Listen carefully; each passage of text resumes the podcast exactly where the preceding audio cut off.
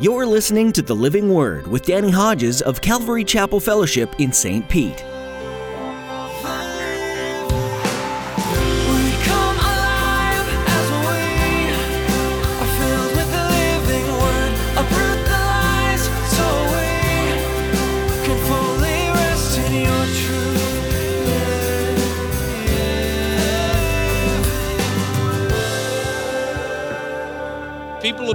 Based on the revelation they have. Romans chapter 1, that's what it says. And the creation itself gives evidence that there's a God. And if you start worshiping anything or anyone other than the God of creation, you've already taken a left turn. And you'll be judged based on the revelation that you've been given. And so nobody's in hell today that didn't choose to be there. And nobody will be in eternal damnation that didn't choose to be there. They knew they made the wrong choice. Romans tells us that God will judge people based on the revelation given to them. Every human receives the revelation that there is a God of creation. As Pastor Danny explains, this means that even those who don't have access to a Bible or were never evangelized will still be judged. There is a God sized hole in everyone's heart, and if you try and fill this hole with anything other than God, you're choosing to deny Him. When you deny the living God, you'll spend eternity in hell. Now, here's Pastor Danny in the book of Romans, chapter 5, as he begins his message Reasons to Rejoice.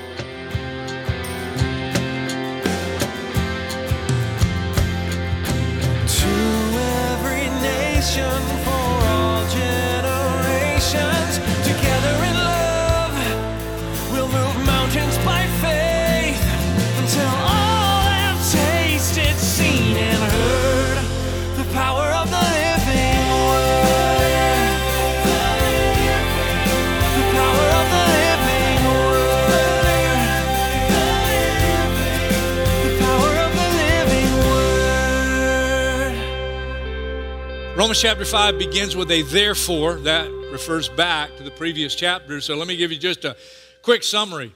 The main uh, deal of chapter 4 was following in the footsteps of the faith, and it mentioned Abraham.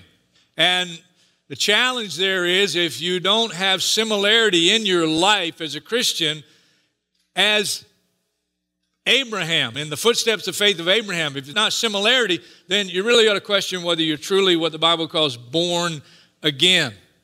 Abraham followed God's call. He learned to live by faith.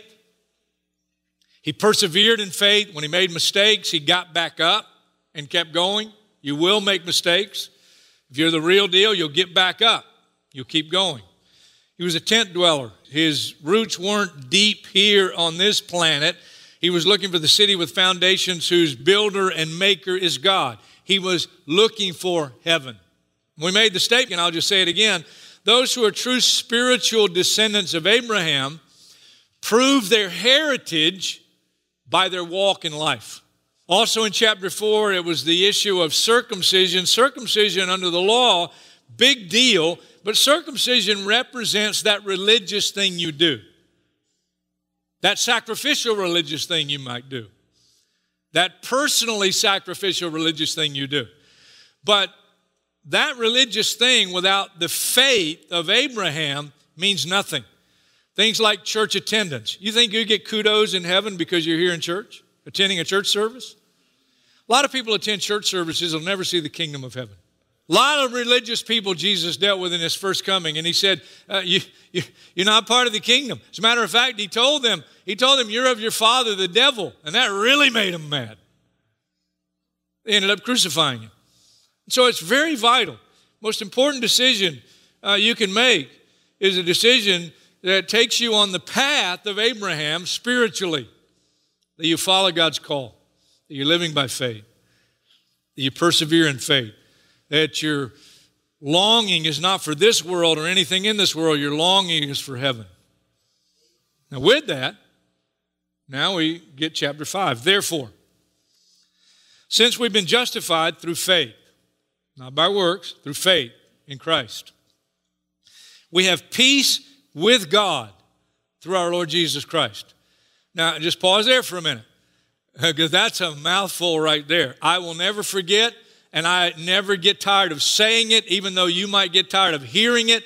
19 years old, I knelt in my front yard. I asked God to forgive me. I asked Jesus to come into my life. And guess what? God forgave me. Jesus came into my life. And I was radically transformed.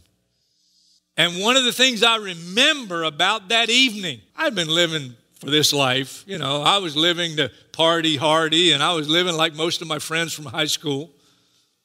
And I believed in the Bible. I knew about Jesus, and I believed in what the Bible calls hell. And I knew I was headed for hell. I knew I wasn't right with God. And that night, when I asked God to forgive me and Jesus to come into my life, one of the things I'll never, ever forget because it's still happening today. I laid my head on the pillow that night and I did not fear death. And I knew I was no longer headed for hell.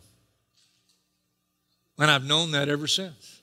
Peace with God through our Lord Jesus Christ. Verse 2 through whom we've gained access by faith into this grace.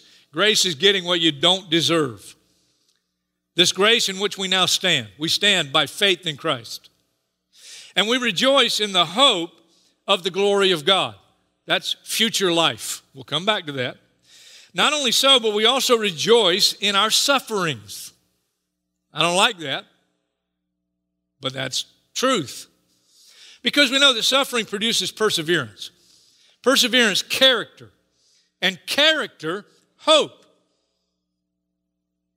And hope does not disappoint us because God has poured out His love into our hearts by the Holy Spirit, whom He has given us. You see, at just the right time, when we were still powerless, Christ died for the ungodly. Very rarely will anyone die for a righteous man, though for a good man, some might even dare to die. For years, that verse threw me. I didn't know what it meant. I was confused by that verse. Let me read it again. Very rarely will anyone die for a righteous man, though for a good man, someone might possibly dare to die. Let me tell you what it means.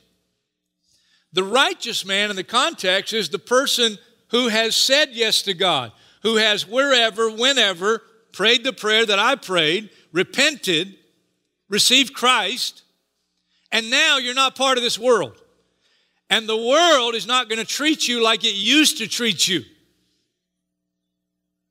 Now you're righteous by faith. Now you're, New Testament understanding, you're a Christian.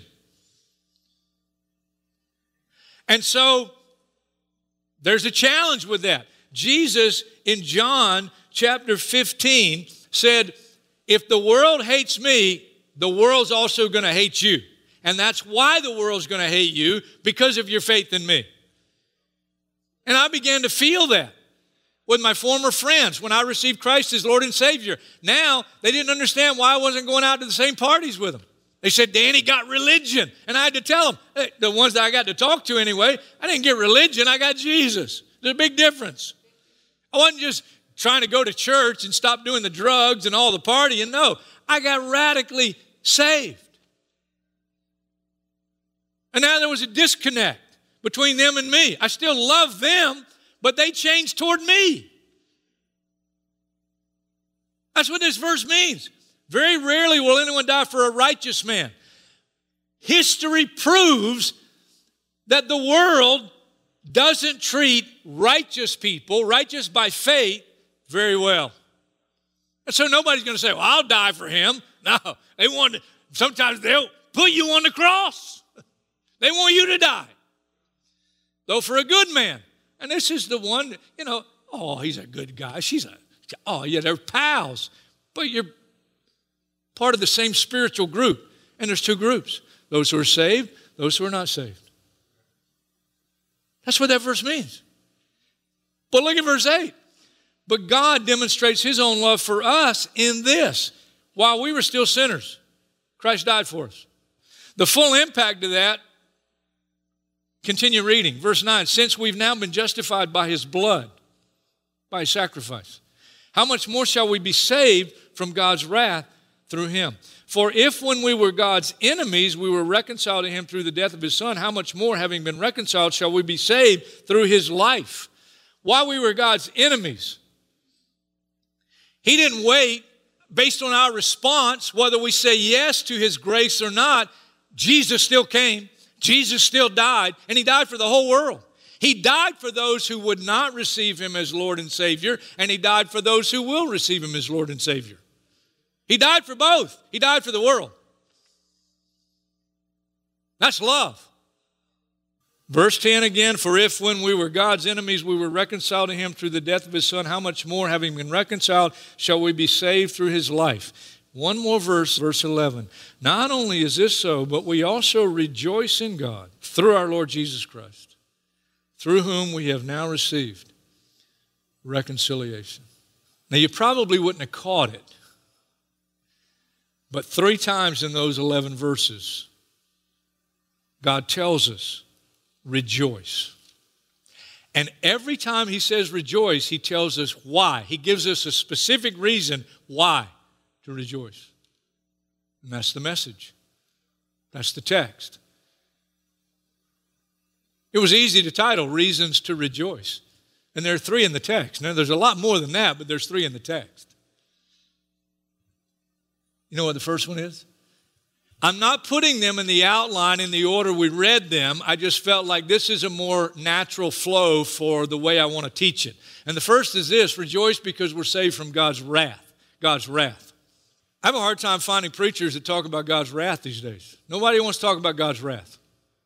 I understand why. You know, we want to talk about, you know, what are your needs and how do meet your needs and all that kind of stuff. Well, wait a minute. We better talk about God's wrath because it's a real deal. I wish it wasn't. The writer of the Hebrews said, It is a dreadful thing to fall into the hands of the living God. God's wrath. There's a place right now, a real place, while we're sitting here in this church service, where people are experiencing the wrath of God. I have a hard time with it. I have a hard time meditating on it. I try not to meditate on it, but listen, it's a real thing. There's a real place called hell. Some people debate is it real fire? Who cares? It's a place of torment. It's a place where there's weeping and gnashing of teeth. And there's a place right now, right now, while we're sitting in this church service called hell. Some people don't believe in hell. You don't believe in hell, you don't believe in Jesus. What do I mean by that? You just take one gospel, take the gospel of Matthew, and just look how many times Jesus spoke of hell. Matthew chapter 5 and verse 22. Jesus says, But I tell you that anyone who is angry with his brother will be subject to judgment. Again, anyone who says to his brother, Raca, a contemptible term, is answerable to the Supreme Court of the day. But anyone who says, You fool, will be in danger of the fire of hell. Wow. Same chapter. You go down to verse 29. If your right eye causes you to sin, gouge it out and throw it away. It's better for you to lose one part of your body than for your whole body to be thrown into hell. And if your right hand causes you to sin, cut it off, throw it away. It's better for you to lose one part of your body than for your whole body to be to go into hell. Now, I don't want anybody to misunderstand what he's saying there.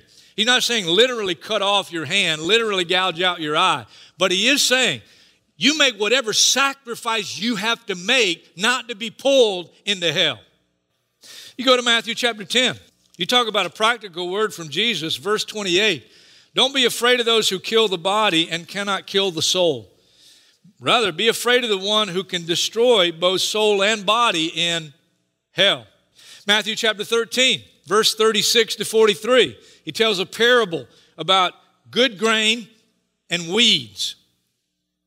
And at the end of the age, at the judgment, God will separate the weeds from the good grain. It's those who are saved and those who are lost.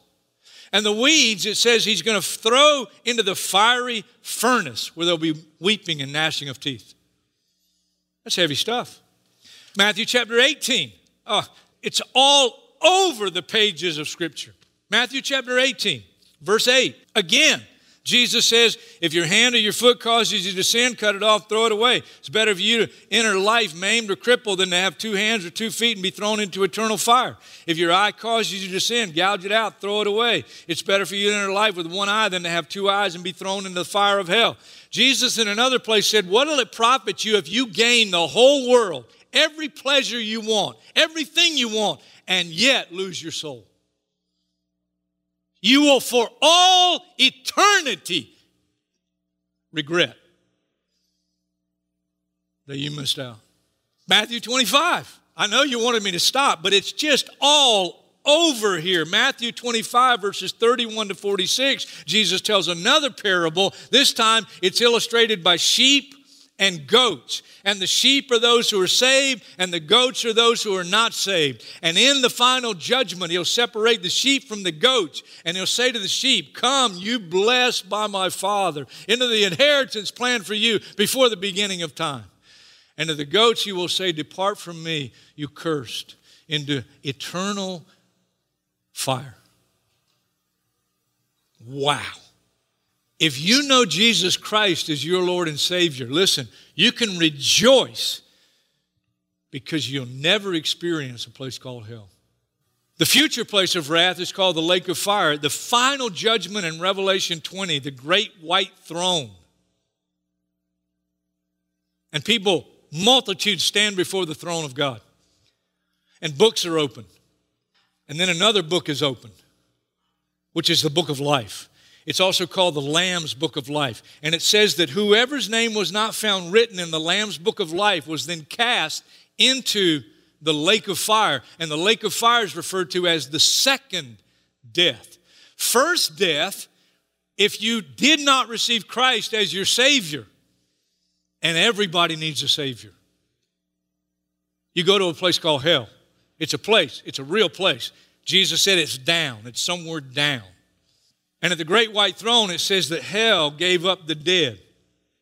And all the dead stood before God. And if your name was not found written in the book of life, now you think hell was bad, you get thrown into what's called the lake of fire. Listen, I understand why pastors and preachers don't want to preach on this stuff. Yeah, I don't go away with warm fuzzies and say, ah, it was great preaching on hell and the lake of fire. And I have a hard time with it. I have a hard time with the reality based on the truth of Scripture that people will be damned forever and ever and ever. And some people, you know, the Jehovah's Witnesses, I wish they were right.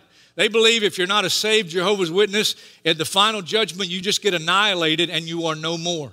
You're not conscious anymore, you're just not anymore. But that's not what the Bible says. The same words that describe eternal life also describe eternal death. In the book of Revelation, it talks about their torment that's eternal and it goes up forever and ever and ever. I have a hard time with that, but that's what the Bible says. And the one thing that gives me a little bit of comfort Jesus said hell was not created for people, it was created for the devil and his angels. Young teenager asked me last night after the message because it was a heavy message, and they were, had questions, and I sat and tried to answer as best as I could biblically the questions. And they said, Well, if hell is created for the devil and his angels, why does God send people there? And here's the truth nobody's in hell that didn't choose to be there. You say, What if they never heard of Jesus? You weren't with us in Romans chapter 1, or you forgot, because people will be judged based on the revelation they have. Romans chapter 1, that's what it says. And the creation itself gives evidence that there's a God. And if you start worshiping anything or anyone other than the God of creation, you've already taken a left turn. And you'll be judged based on the revelation that you've been given. And so nobody's in hell today that didn't choose to be there. And nobody will be in eternal damnation that didn't choose to be there. They knew they made the wrong choice. Rejoice because we're saved from God's wrath. But then he tells us Rejoice in the hope of the glory of God. Whew. What is that? Verse I memorized years and years ago, and I pray it often for people. Say it with me. You ready? Here we go. I pray also that the eyes of your heart will be enlightened, in order that you may know the hope to which He's called you, the glorious inheritance in the saints. Now, it's a large subject. I want to just give you some uh, samplings that I think are some of the most glorious things about our future that we have to look forward to. You know what one is? We're going to get new bodies, and boy, do we need them. Every birthday, I realize how much I need one. I'm telling you. Philippians says that if we're going to have a body like Christ. Now, people say, well, are we going to be individuals? Absolutely. Will we recognize one another? Absolutely. Lots of scriptures to bear that out. But you have a new body. Some of you, I look at you, you don't need one yet. I'm looking at you, you're looking pretty good. But some of us, you, you've had better days. And I'm including myself in that one. We need a new body. And we're going to get one. But it's not just a new body, it's an immortal body. I mean, just sit and chew on that one for a little while. You're going to get a body that's never going to die, can't kill it, never going to grow old, and you're going to look good. Never going to look in the mirror again and say, oh, I'd like to change that. No, it's going to be glorious. Everybody's going to be looking. Hey, in eternity, when we're all together, every day, you know, we'll look at each other and say, hey, man, you're looking great today. Say, yeah, so are you. yeah, we'd be looking good. It's going to be glorious. We're going to live in paradise. Have you really tried to digest the truth of this? It's just phenomenal. The book starts out with God creating man and putting him in paradise. He lost paradise because he disobeyed God, he sinned. He was kicked out of paradise, and if you know the story, God guarded the way to paradise. He guarded the way, and guess what's in paradise? The tree of life. And God put angelic creatures to guard the way to the tree of life.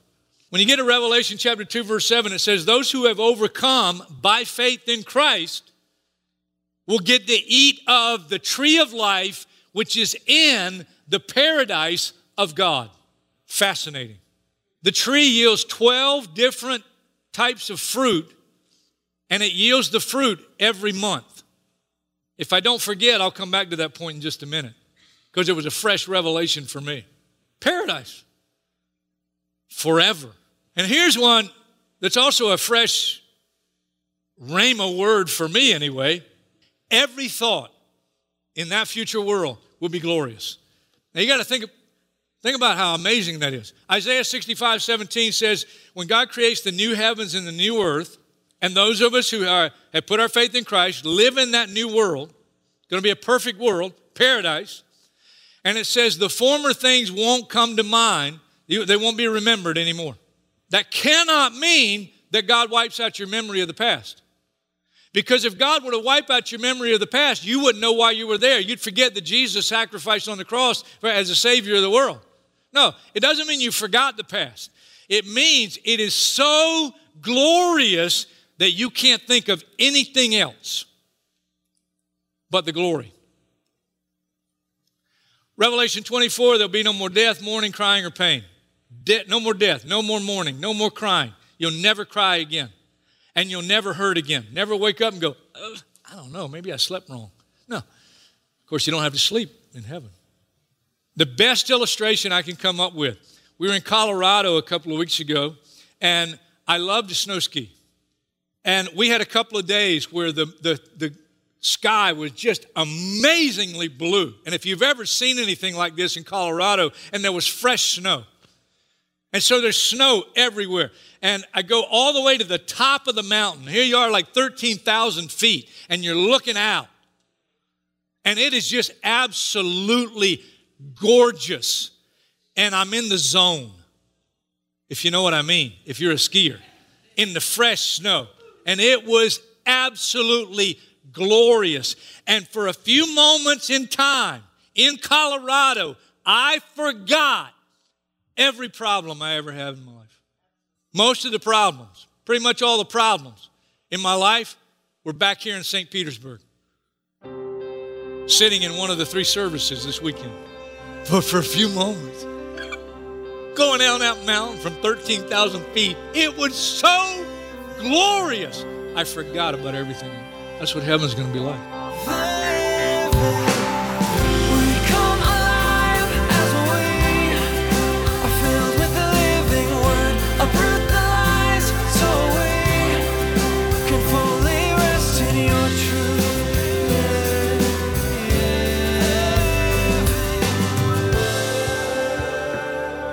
Thanks for joining us for today's edition of The Living Word with Pastor Danny Hodges. You're welcome to listen to additional teachings from Pastor Danny by going to our website, ccfstpete.church.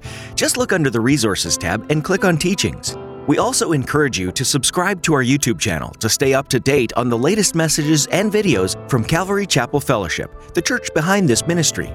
If you're ever in or near the St. Petersburg area, we would love to meet you in person. We meet on Saturdays at 6 p.m. and Sundays at 9 and 11 a.m. But if you're unable to visit us in person, no worries. We also offer live stream services. Find out more on our website. Once again, that's ccfstpete.church. As Pastor Danny continues this series in the book of Romans, our prayer is that you're finding a newfound appreciation for who Jesus is and how your life should reflect him. Throughout the book of Romans, we read about the faith that Paul had in Jesus and how he didn't back down from his beliefs. Likewise, we encourage you to stand firm in your faith. The goal of this ministry is teaching the Word and reaching the world. We trust that the living Word is speaking to many and pray that lives would be changed. Well, that's all the time we have for today. Tune in next time to hear Pastor Danny continue to teach through the book of Romans right here on the Living Word.